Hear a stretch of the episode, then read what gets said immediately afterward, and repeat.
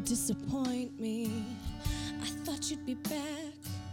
You turn me over just like that.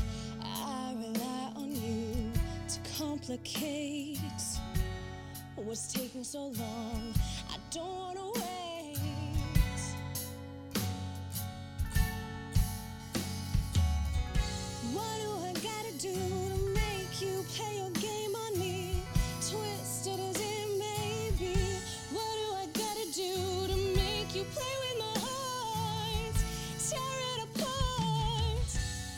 Uh, nice voice. Good lighting. She looks great. Uh, Larry, what, what are we looking Oh, at? I know, I know the answer to this one. This is a music video. Contrary to popular opinion, making a good music video doesn't mean you throw the story out the window. We'll talk about that on today's Two Reel Guys.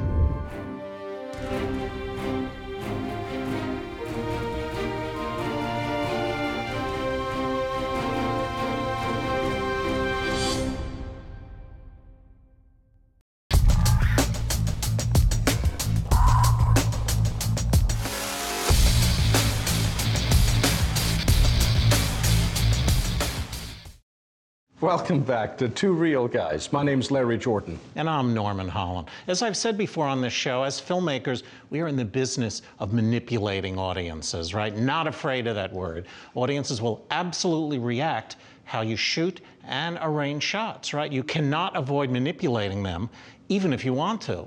Yeah, but I'm really uncomfortable with the use of the word manipulation. We want to guide the audience because if we don't guide them, audiences will create their own stories, won't they? Yeah, well, in fact, they will. That's like the audience as auteur. But I'm going to assume that you, as a filmmaker, you're making a movie for a reason. You're creating a project for a reason, and you want the audience to understand that reason, right? So, what this means is that the audience is going to try and put together a story from even the most confusing images unless you give them some help. That's right. Like the ones at the start of this show, right? So, as an audience, we try and put together some of the images, like the airport and the church, and we're trying to create a story which you didn't give me, right? And then, just when they think they've got one, the images change it up. So, I'm completely confused. Wait, wait, it's my fault that the images of this music video didn't make any sense? Wrong, Moose Breath. In a music video, it's even more complicated because the audience is trying to match the lyrics, match the music, match the emotional tone. I mean,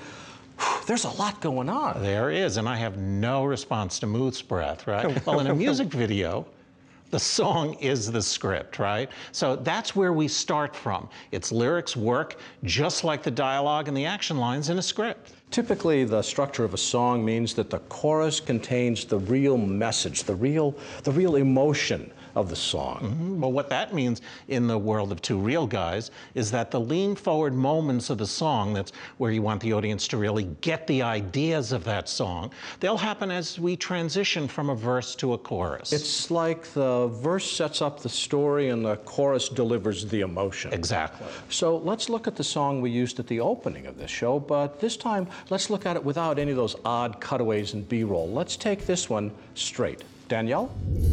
You disappoint me. I thought you'd be back. You turn me over just like that. I rely on you to complicate what's taking so long. I don't wanna wait.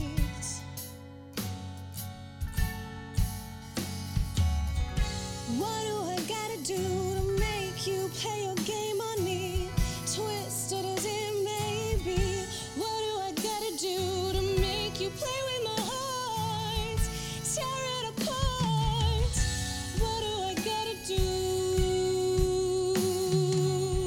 That's really good. And you may have noticed actually that a performance changed as we went from verse to chorus, and the camera changed slightly. You know, that's right, because that's, that's where the maximum impact from the story is going to happen, that transition from verse to chorus. Mm-hmm. But was there a big enough change to help us really feel that moment? Well, obviously the music is going to change, so that's going to help us. You know, this is often a place where the video goes from other footage back to shots of the band singing, and we can even change some of the way we shoot the song, maybe shoot the wider or tighter or push in or do a move. We know that this song is about unrequited love. Right? That sounds like a script idea to me. Exactly. So we can do two things. First, in a performance shoot, we can have the man of her dreams appear during the choruses, so the verses are sung alone and the choruses have a duet quality to them, even though he just has to be there. He doesn't have to sing. Good. And secondly, let's also create a division between chorus and verse where we can use some of that confusing B roll footage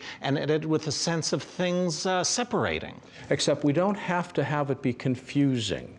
We want to have the B roll reinforce what's going on with the actual music, the emotion, the tone, the story of the song. So if we have the story idea, then we won't edit it confusingly because we'll know the story that we're trying to go to. So let's go back to the song, this time at the start of the second verse, and add a storyline to the visuals.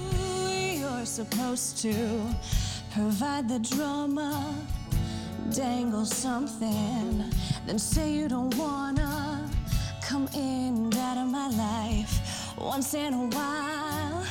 But I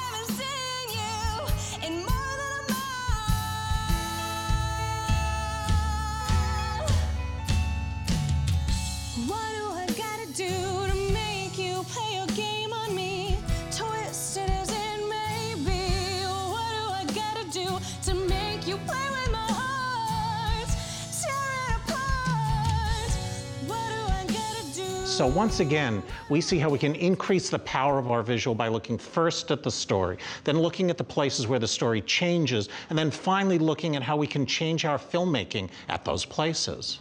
Hmm. We'll be back with a tip right after this.